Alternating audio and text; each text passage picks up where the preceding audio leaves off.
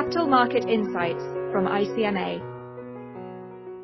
Hello, I am Ruari Ewing, Senior Director Primary Markets, and I am going to talk about the ICMA form of Singapore selling restrictions.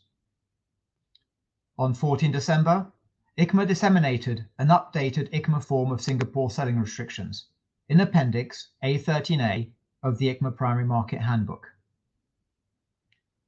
The update promotes tighter restrictions by setting out, as the default approach, institutional only and accredited investor only offerings.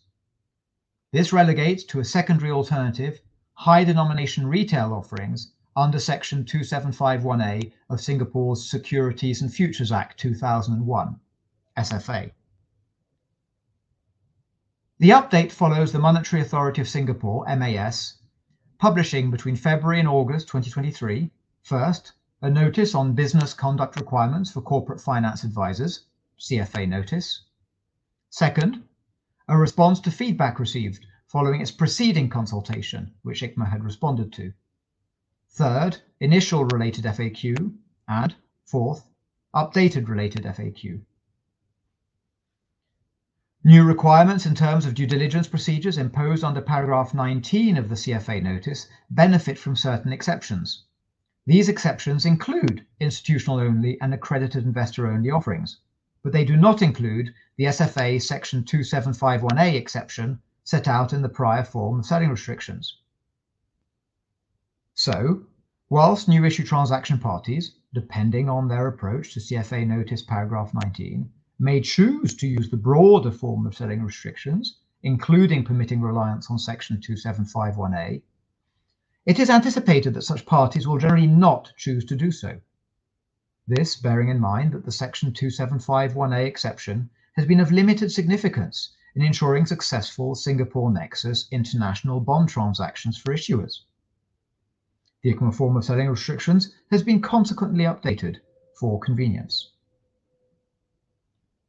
There are also four incidental points to note.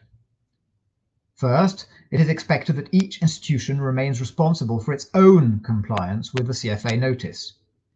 In this respect, any offers by a member of an underwriting syndicate beyond institutional and accredited investors, including in reliance on Section 2751A, and done without knowledge or acquiescence of the other syndicate members, would trigger the CFA notice paragraph 19 due diligence procedures for that offering syndicate member only, but not for the other syndicate members. Second, regarding the CFA notice paragraph 19 requirement for appropriate verification, ICMA understands from informal discussions with MAS that this would be triggered where professional judgment, based on existing knowledge, raises concerns, i.e., a red flag. Third, the update also deletes, as superfluous, a narrative description of certain provisions of Singapore law previously included in the selling restrictions. And fourth, regarding the ongoing inclusion of legends relating to Section 309B of the SFA, it is expected that the stricter form of selling restrictions will result in such legends no longer being included.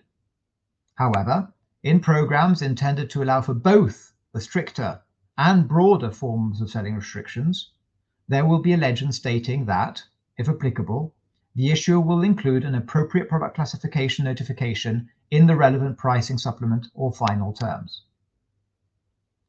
Thank you for listening. Thank you for listening.